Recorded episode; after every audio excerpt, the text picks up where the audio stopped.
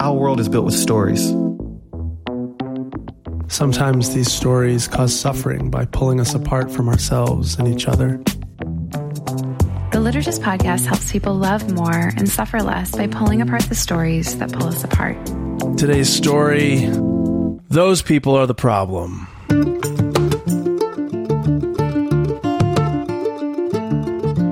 I am so excited for this one.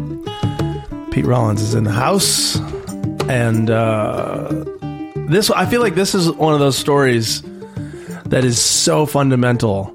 We talk about we in this season we're pulling apart the stories that pull us apart, and this story of our problems being centralized in somebody out there, some big other, is so foundational and fundamental to stories that pull us apart from each other. Uh, I've been super excited about talking about this with you, Pete. Thank you. There's Uh, no so warm up. You just jumped straight in. just By the way, right in. We don't listen, have this time is, to this waste. Is exciting. I'm, I feel like I'm strapped in. We've gone from naught to sixty. I literally sat down, and you went into radio voice mode. You just said that sexy voice just started That to come out. sexy? Yeah, Nice. You, know, you don't sound like that in real life. Like, That's you. That's, the real voice. well, welcome. So glad to have you back on the Oh, it's on the great podcast. to be back. Yeah, thanks, man. So let's talk about this story. Um, where does this come from? Why are we all so engulfed in this? Uh, well, I, I don't even know where to start. It's so prevalent. It's so like the water that we swim in as as a culture. Well, I loved what you said at the beginning there. You said that how it's it's difficult for us to uh, face things. We often look for the problems out there somewhere, Yeah. out in the world. Uh, even in terms of uh, if I can't sleep, uh, the problem is potentially something I can take a pill for. Uh, the problem is something I can I can do some sort of meditation and get rid of it.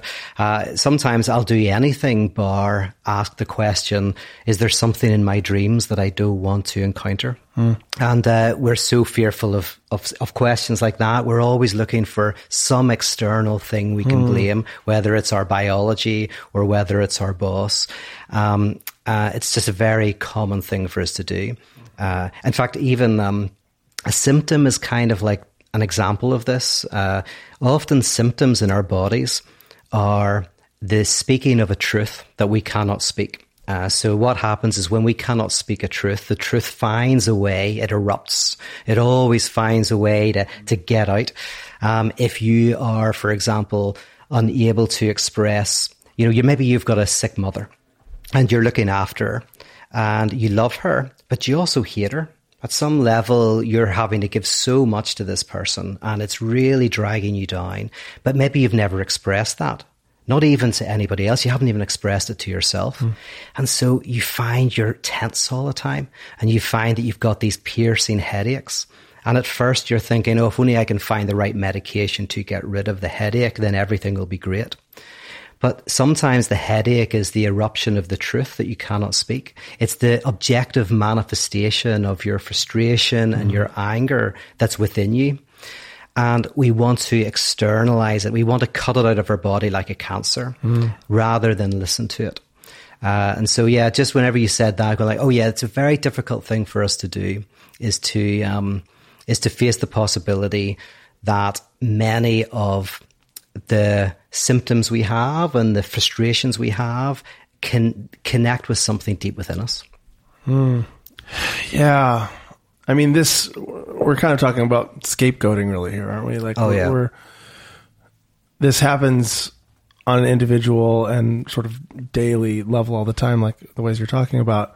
But it also happens with groups of us and with our social Yeah. identities and with our feelings about my problems being because of something, uh, not not just external circumstances, but people. Like Yes. that these are it's Yes. those people are the problem. Can you talk about that? Yeah. I mean, scapegoat mechanism a little bit. And how that- Absolutely. yeah. Yeah, because this this actually just brings us neatly to that is that the scapegoat uh, traditionally was uh, the goat that carried the sins or the lack of the community, um, and the idea was that uh, the scapegoat is someone we blame externally for all of the internal conflicts within our society. So we have to find someone who is the problem. And if only we got rid of them, then everything would be fine. When we get rid of the scapegoat, and it can be anybody, it can be anything, but the scapegoat is a type of external uh, person or thing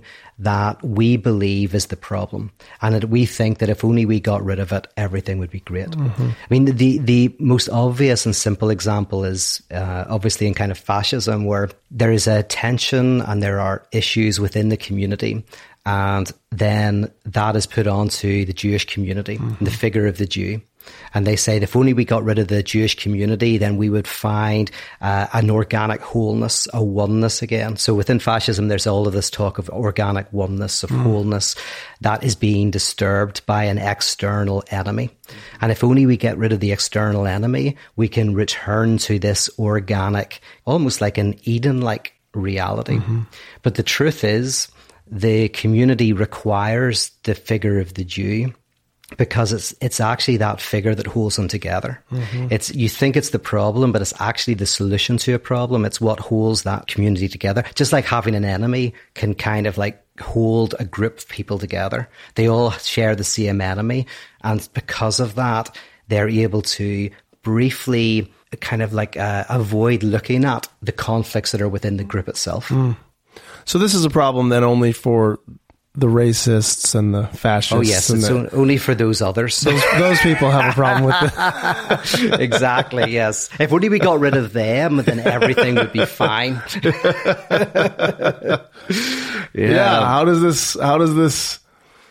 Uh, we were talking a little bit about this at lunch and laughing about that. Like, it seems like we're most dangerous when we're unaware of this mechanism in me. Yes, in ourselves. Absolutely. Because it's so easy to be to then to graduate from oh yeah, look at it's those people it's the Nazis, it's the racists, it's the it's the Republicans, it's the whoever it is. Whoever it is. That is the the problem. And now we've just like become unconscious of of the same mechanism yeah. and just replaced a new other. Yeah, there's just new purity cultures of who's in and who's out, who's yeah. toxic and who's not toxic, who's right and who's wrong. And uh, we create these new purity cultures. And that, that's, uh, gonna, that's going to resonate with our audience because a lot of people have come from purity culture, quote unquote purity culture, where your sexuality is tied to your purity. And, and a lot of us have a lot of baggage and, and harm from that. Mm-hmm. But how did, what do you mean by new purity culture? Yeah, just new purity culture in the terms of there's there's a new kind of rules as to who's clean and who's unclean. What what's a clean action and unclean action? What's a clean way of speaking and a dirty way of speaking? So it's basically a new Leviticus, you know, a new set of rules that dictate uh, cleanliness. Mm. Um, and uh, interestingly, like a figure like Jesus is someone who is questioning who is clean and who is dirty. There is, in fact, the, the definition of the, the Christ collective is the, the, the trash of the world, literally the dirt. but um, uh, a new purity culture is basically where, again, we, we basically create a whole new set of rules about what is what is correct speech or correct action or correct thought and what is incorrect. And how do we protect ourselves from the dirty, from the other, from the toxicity of that other who threatens the, our purity? Actually, the philosopher Hegel called this the beautiful soul. And uh, it sounds lovely when you say it, the beautiful soul. But he talked about basically a stage in development. Uh, you see it in children, where we can't tolerate our own impurities, uh, our own uh, conflicts and antagonisms and contradictions. Mm-hmm. And so we put them on something else. So whenever the child says, There's a monster under my bed, uh, the monster, of course, isn't under the bed, the monster is inside them, mm-hmm. but they are engaging in the beautiful soul. They are taking that part of themselves and they are externalizing it in some fictional object the monster that's under the bed. Mm. And of course, part of growing up and becoming mature is realizing that the monster that's under the bed is actually something that's within you. Yeah. So what is what are the dangers of this of this story of externalizing these monsters? On the on the first level where it's like, yeah, the Jews are the problem for the Nazis. That that's pretty obvious for most of us, like why that's yeah. a problem. But then what about when it's separated from that sort of power? Because you, you've got, you know, these powerful systems that, let's say in America, have scapegoated black people as being part of the problem with society and have made our criminal justice system and stuff. It has all these broken, biased ways of allowing racism to systematically and po- with power affect people.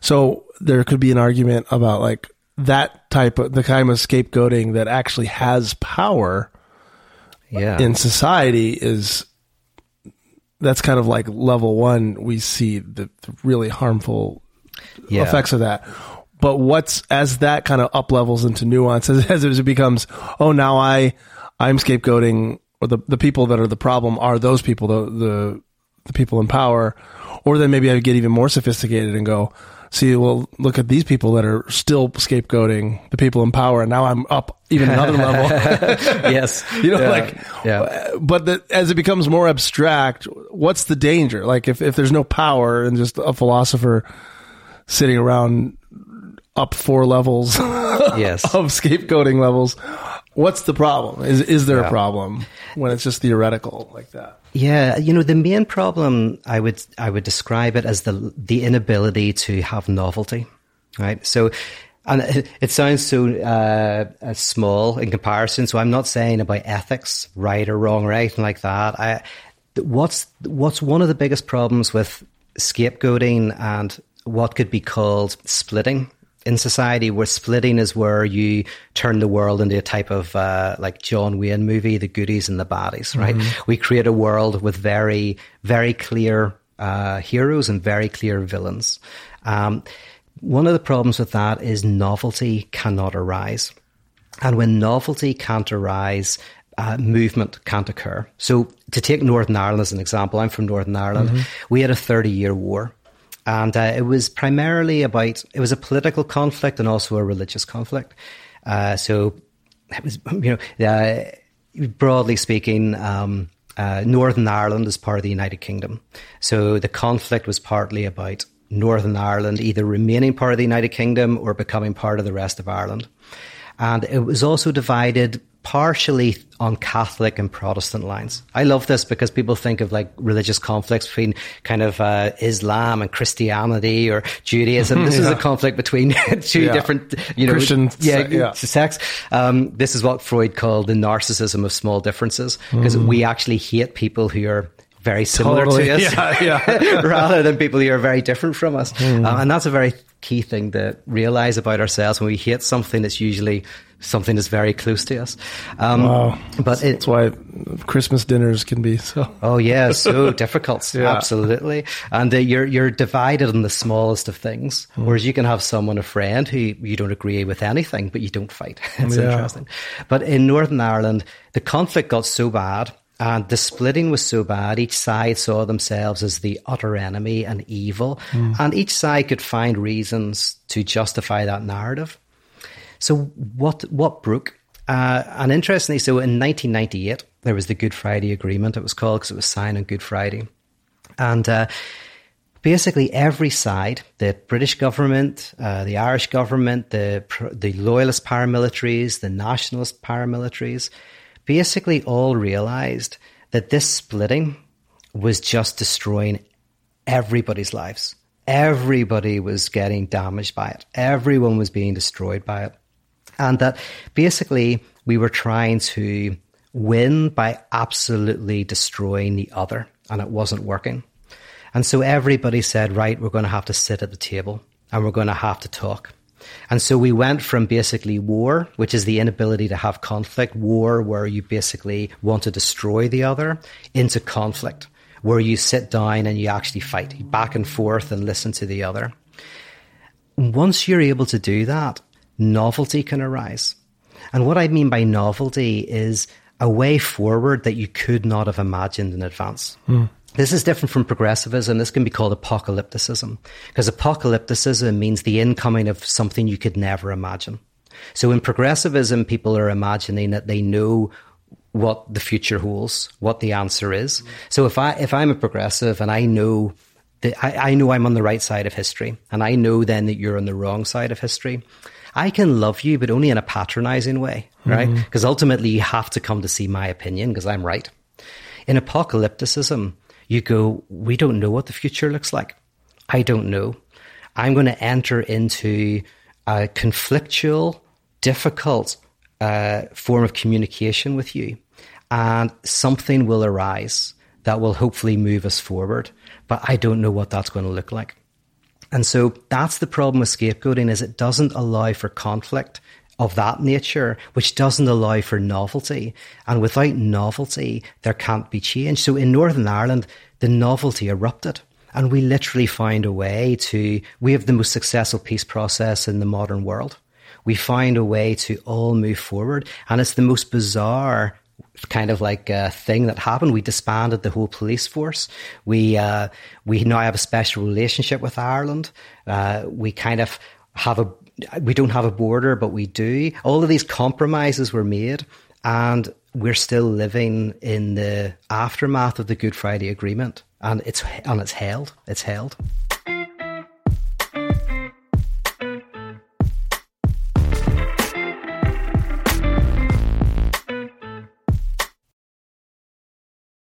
What, one of the things that a fascist ideology has that actually brings us closer to home is it's all about organic oneness, unity, wholeness, cleanliness.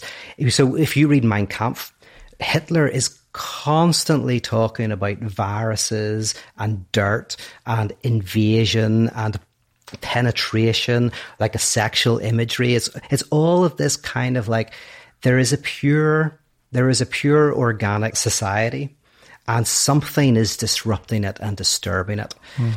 And it's actually the more we give ourselves to a type of purity culture where we think we are the pure and the good and we're we're imagining this pure society the more we need a scapegoat we'll look around for someone for some community that's disrupting it and uh, so there's something about a type of secular purity culture that that leads to a lot of the problems that we're we're seeing. Hmm. We we got to get more comfortable with being dirty. I can see by looking at you that you're relatively comfortable with dirt. so that's not a problem for you. I am looking particularly homeless today. I guess what I'm I'm just wanting to mm. make a distinction between yep. equalizing scapegoating as just a principle and saying that all things are equal, it, it feels a little unfair when you talk about it from certain lenses. As far as it's different to tell the Nazi you're scapegoating Jews than it is to tell a Jew that's under the oppression of a Nazi mm-hmm. you think Nazis are the problem. Yeah. Yes. You know, that's, yeah. yeah. a different impact. Yeah, we, let's parse that out a little yeah. bit. That's a good good thing to do. The fir- first thing to say, interestingly, is um, scapegoating mechanism can operate even when it has a legitimate enemy. So here's the funny thing. So Lacan, the psychoanalyst, he said that even if your partner is cheating on you, your jealousy might still be pathological. So in other words, if if you are pathologically jealous that your partner is cheating on you and then you find out you're right, you go, "Oh, I was right." But actually the jealousy can still be a pathology. It's just it hides now behind empirical reality. So sometimes what we do is we look for a legitimate enemy who kind of is bad, is causing problems. Yeah. And uh, then we can feel like we can feel justified in our hatred. The, the, the problem with that isn't moral. The problem with that is it's more complicated. It's that we start to need the enemy. Mm. Right. I think I talked about this once before on your podcast, but how a hypochondriac, they hate their disease but of course they don't. We all know, like, because a hypochondriac is always thinking, do I have cancer? Or do I have heart disease? Or do I have this? They're constantly kind of like wanting it. They don't want it, but they're they're obsessed with it. So if they happen to find out mm. that they do have cancer, so I say I'm a hypochondriac, I think I have cancer, and you are not a hypochondriac, right? And say we both find out that we have cancer, right? Because I am libidinally invested in the cancer, I am less likely to do things to get rid of it. I actually need it. It holds me together. Mm. It holds my anxiety together. Whereas you are not libidinally invested in your cancer. So you're more likely to do things that might be more effective in getting rid of it. Mm. So what I'm parsing out there is it sounds weird at first, but sometimes we love our enemies like like a hypochondriac loves their Yeah. disease. We actually need our enemy. And and and when we need our enemy, we're invested in actually you know, we don't unconsciously we do want to get rid of them.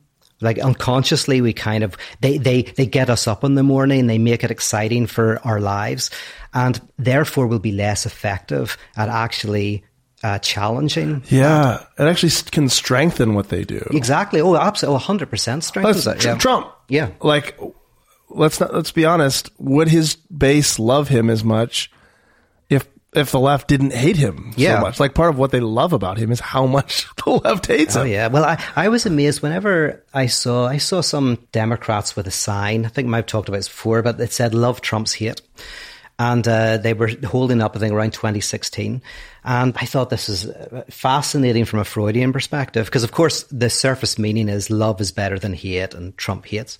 But of course, this, the other meaning is we love Trump's hate right? And of course, you could see how much energy some people were getting out of the hatred of the other.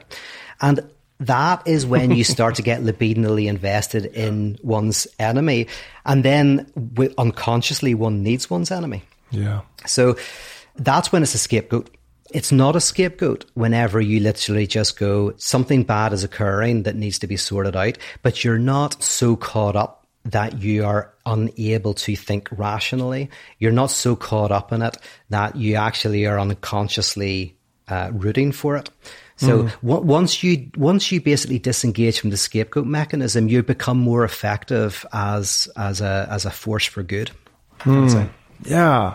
Just your, I mean, bringing it back to the personal level, if you're caught in the, unconsciously in a, in a scapegoat mechanism where, if any, of any level of where those people are the problem, now you're unconscious about what's happening in you and what's some of the actual causes of your misery. And, and you're caught, you're owned by that other person. Now, like you're dependent on some external factor for your own well-being, your own peaceful Yeah. state of being. So you're trapped, like you you're kind of owned by this person or this group of people in a weird way. Yeah, Where now you're not free. You see this all the time. Like you see individuals uh, who always end up going out with people who hurt them or betray them. And if you know, you might be unlucky and you go out with someone and they do that, but th- but you will meet people, encounter people who they don't consciously know they're doing it, but they actually seek that out. They are kind of engaged in this process of looking for that kind of external enemy because there's something about that relationship that they're getting something out of it, even though it's deeply painful to them, even though it's causing deep suffering. There's something, uh, what's called a repetition disorder, a repetition compulsion, where you're repeatedly kind of looking for some unhealthy behavior.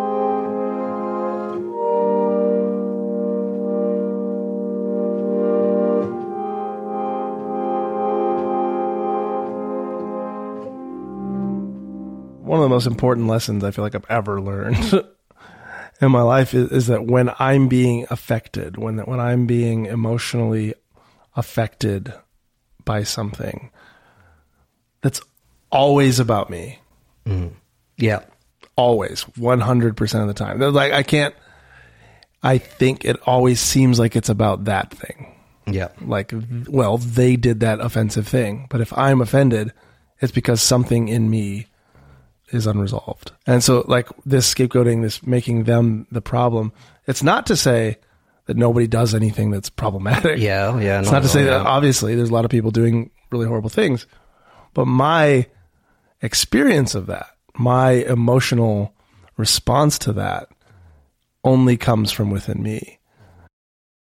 And and you can disarm a lot of evil in the world by disarming the own evil within yourself. Yeah. Now it's not complete. Maybe that's the only evil you can disarm. yeah. I mean, and, and it's funny because at a, at a very macro level, we're all part of society. So we're all part of economic systems and political mm-hmm. systems, and so we can't really find a purity and say we're not connected in terms of you know what I wear, in terms of what I drive, what I drink, the conversations I have. We're so immersed in a in a culture together that it's actually very hard for us to say, "Oh, I am." separate from the various contradictions and deadlocks and violence and problems that are within society. Mm. We're kind of caught up. Yeah. And so the question is then, how do I begin to work through that within myself?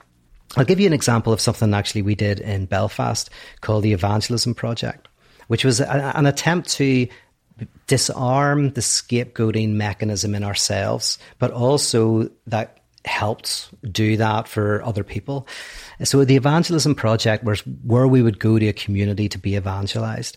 So we would go to either to, to some group that had views that were very different from our own, whether religious or political or cultural. And we would sit and we would listen to them for a bit, and then we would ask questions. But the evangelism of the evangelism project wasn't that. It wasn't that we would go to, say, the Islamic Society and listen to what they had to say and then maybe convert to Islam. Um, that's very unlikely for anyone to convert to anything in one sitting. And if they do, there's probably an issue, you know. The the evangelism happened when we said, "What do we look like to you?" Mm-hmm. Um, so, say the small group, say of Christians, go, "What does the Christian community look like to you?" And then when you see yourself through the other's eyes, you begin to change. You begin to see yourself. You begin to see the the blind spots in your own life. So, in a, in a similar way, like say say I'm a Republican and you're a Democrat, and we go into a debate it's highly unlikely that I'm going to convince you to be a Republican. Mm-hmm. And it's highly unlikely that you're going to convince me to become a Democrat. Mm-hmm. But that's what a debate usually is. You're in fighting for yeah. your position, I'm fighting for my position. With the Evangelism Project, the idea is different.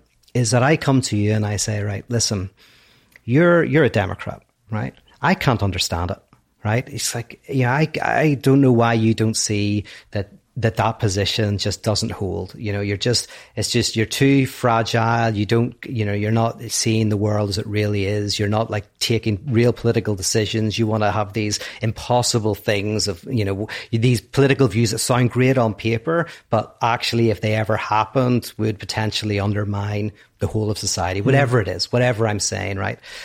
But I'm going like, but I must be missing something because you seem like a reasonable person.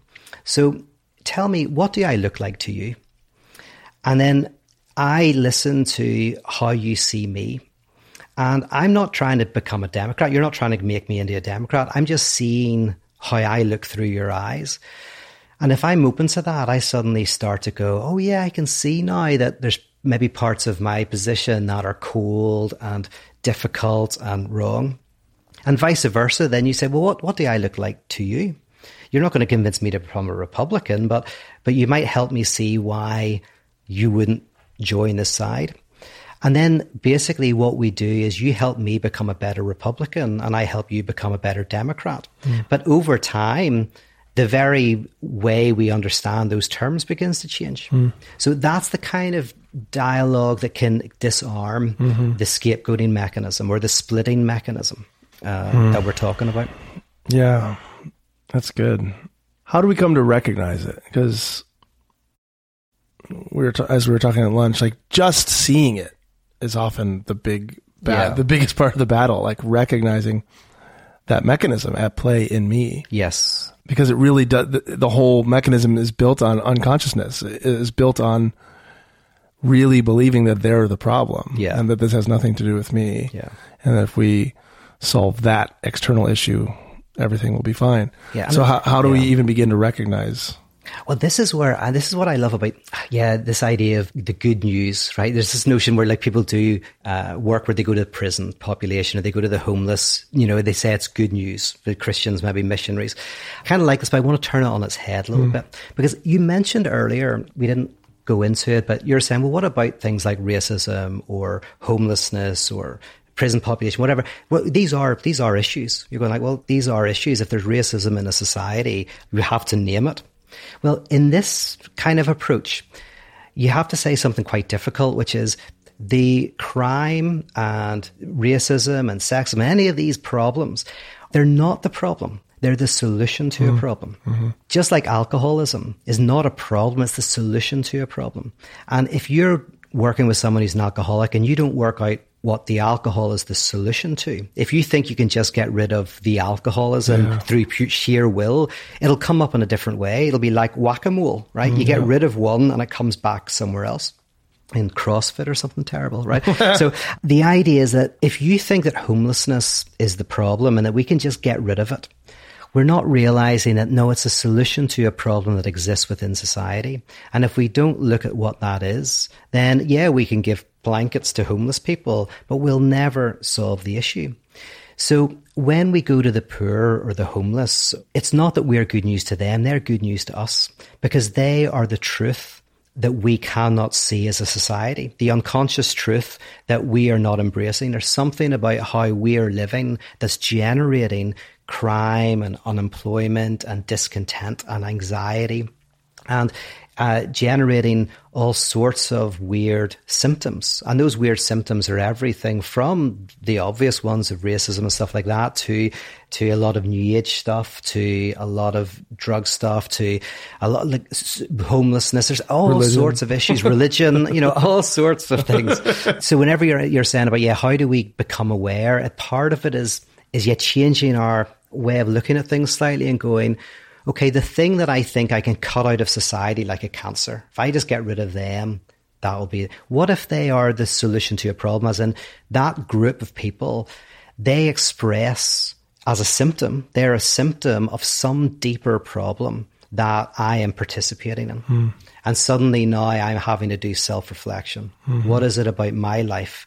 And my part in society that is generating the problems that I am basically standing against. So weirdly, what you're standing against, you suddenly start to go, oh, oh, that might exist because of me. And that's that's a, that's a really difficult thing to you know to uh, face. Yeah. That's why at the very beginning we started off with that notion that whenever I have a symptom, I just want to take a drug to get rid of it. Yeah. I don't want to start asking the difficult questions of, you know, what is it? What is it about me that that symptom is? Uh, what truth is Yeah. that symptom speaking? So when you go back to purity culture, even somebody who's been wounded and repressed by purity culture, the easier thing is to be like, now I'm an ex, whatever, ex evangelical purity culture hater, Yeah, and screw those people. yeah. And how does that approach limit my ability to actually heal, to actually move forward? It's so so. I mean, the, a lot of my work is is uh, revolves around this because a lot of us will convert from one position to another, but we don't convert the way that we engage with the position. So we the, the scapegoat mechanism is not um, uh, taken apart. It's not Yeah. de-weaponized. Uh, it's just put into something else. So at the level of what you believe, everything changes. But at the level of how you believe it, everything remains the same. Yeah. Right. And uh, so I see people moving, you know, people might move from religion to drugs to sex, you know, communities to political communities to ideological communities. But you look and you go, oh, they're still looking for certainty and satisfaction. They're still looking for, I have the answer and I'm right. Mm. And the past me is wrong and the other is wrong. Mm. And the real challenge is how do we not necessarily change what you believe? That's neither here nor there. How do we change the how of our belief? As Soren Kierkegaard talked about, he says we're always changing what we believe, but the question is changing, you know, the the process of changing how we believe it, so that we basically can dismantle this type of uh, otherness thinking. Yeah.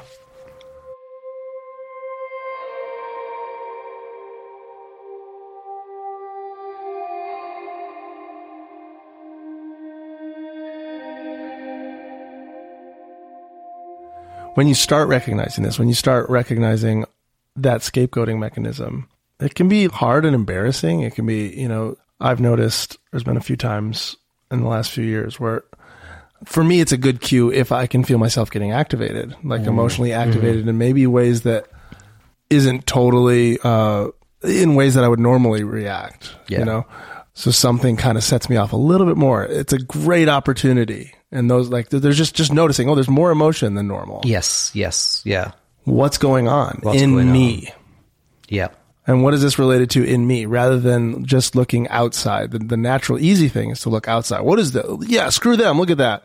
Yes. But as soon as that emotional activation starts happening, to go, oh, there's some sort of insecurity in me. There's some sort of fear in me. There's some sort of hang up or attachment in me that's allowing this external circumstance to kind of take control. yes. And very often there's probably going to be some sort of scapegoating mechanism Yeah. some sort of like, oh, these people or that person is making me not happy, is Yeah. making me stressed, is making me whatever the thing is, rather than looking at it's actually my attachment to how that person is being that is making me stressed, that is That's it, making me yeah. unhappy.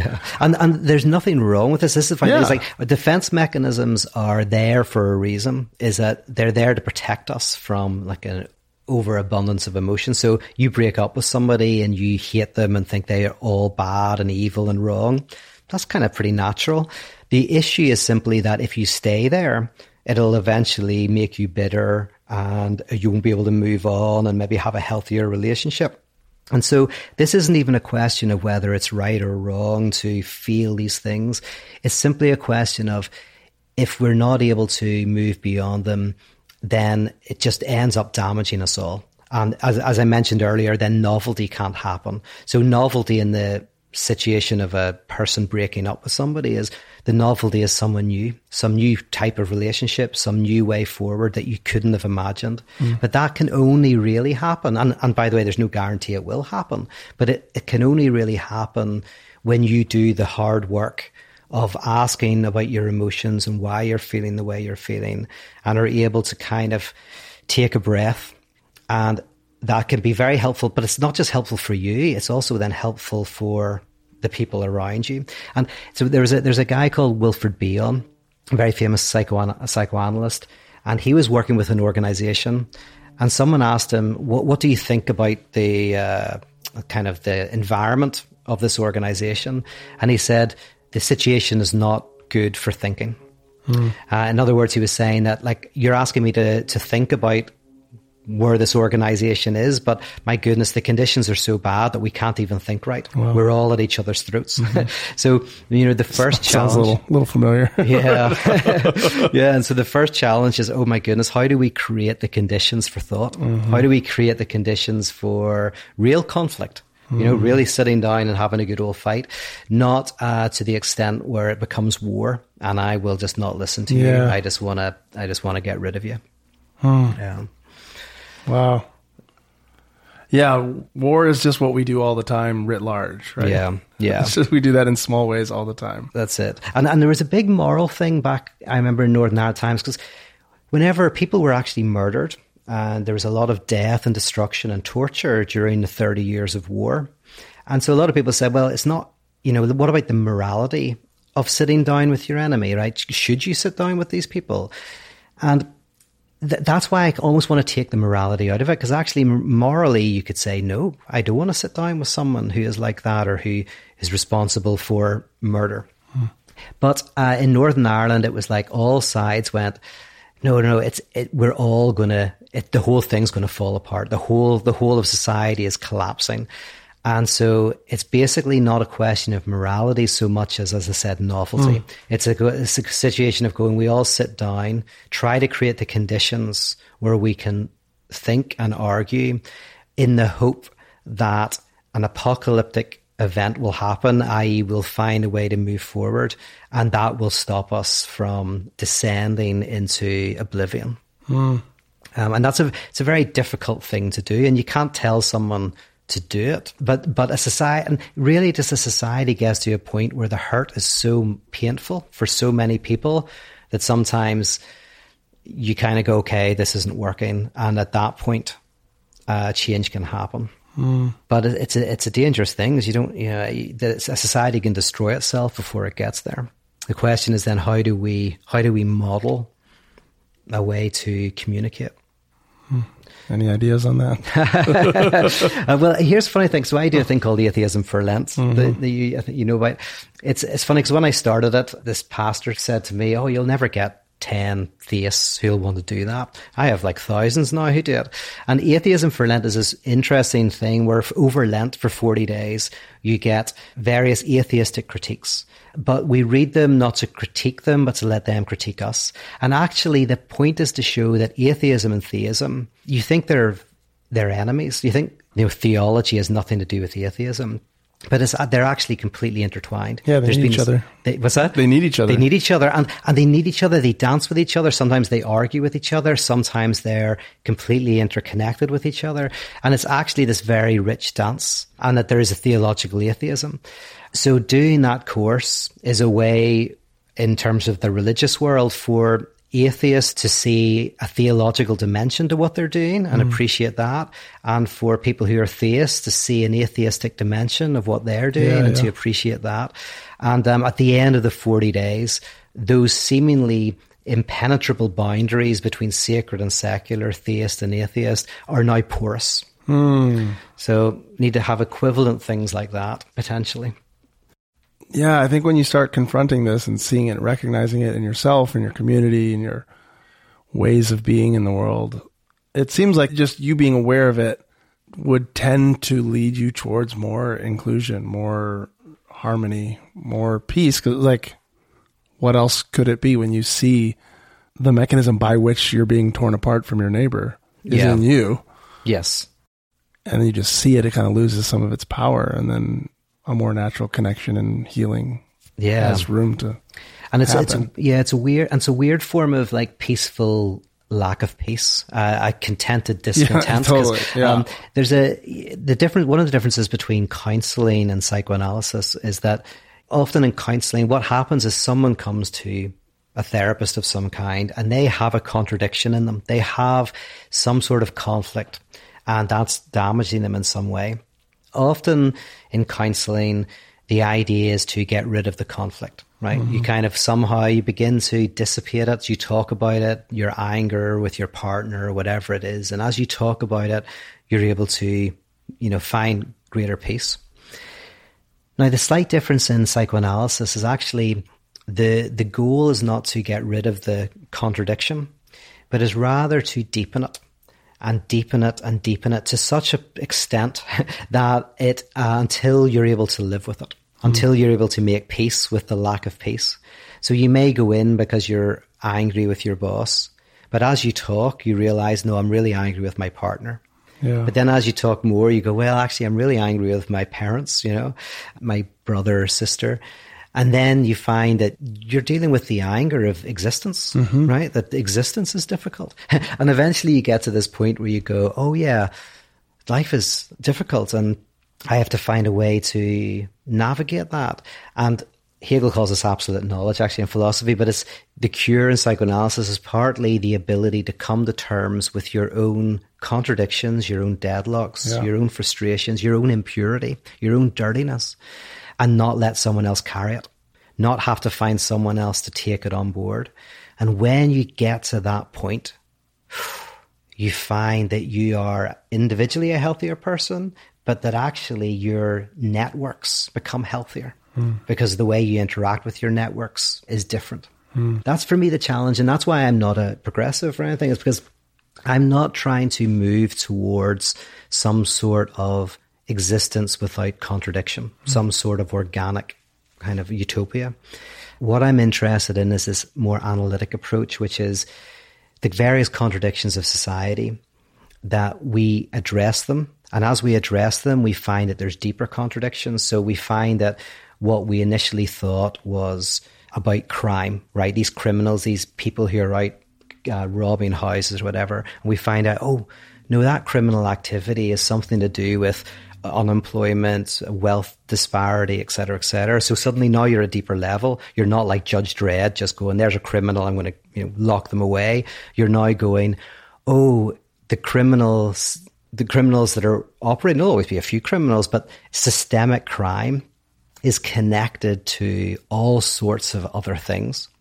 And then we deepen that contradiction and we get to the point where we can accept that there's a certain contradiction as part of life And as you accept that, the idea is that society will become healthier. That basically most of the problems we see today are frenetic attempt to get rid of contradiction, mm. to turn it into opposition. Mm-hmm. To take contradiction and make it opposition, i.e., they're the problem, get rid of them and everything will be great. And if we can avoid that oppositional thinking and we can see that we're scapegoating, if we can have enough communities in a country where hundreds of people are living like that, that can have a really positive effect on the society at large. So my, my project is to try to help create communities where literally hundreds or thousands of people are being libidinally disattached from the scapegoat mechanism mm. so that they can kind of basically escape from this frenetic pursuit of like a a wholeness and a completeness, mm-hmm. embrace their own contradictions, and that can actually have massive change in political and economic level. I think I've heard you say salvation from salvation. Uh, yes, yeah. absolutely. Yeah. Something to that extent. That's it. That's the ultimate yeah. salvation. Yeah. Salvation from the need to be saved. Yeah. It's a tough one. We're always looking to be, you know, to find the next thing that, that works. Yeah. Uh, what does it look like to have a community where you embrace the not working. Uh, a way that I sometimes said, I think I got it from, I think Slavoj Žižek might have said it, is it's great to be free to pursue what will make you happy, but it's also good to have communities where you're freed from the pursuit of what will make you happy, mm. which means you're freed from the frenetic pursuit of trying to get something that works. Yeah. Because when it doesn't work, you're always looking for someone to blame. Wow. It's good stuff, man. Ah, that was fun. That's thank you. Yeah. Thank you.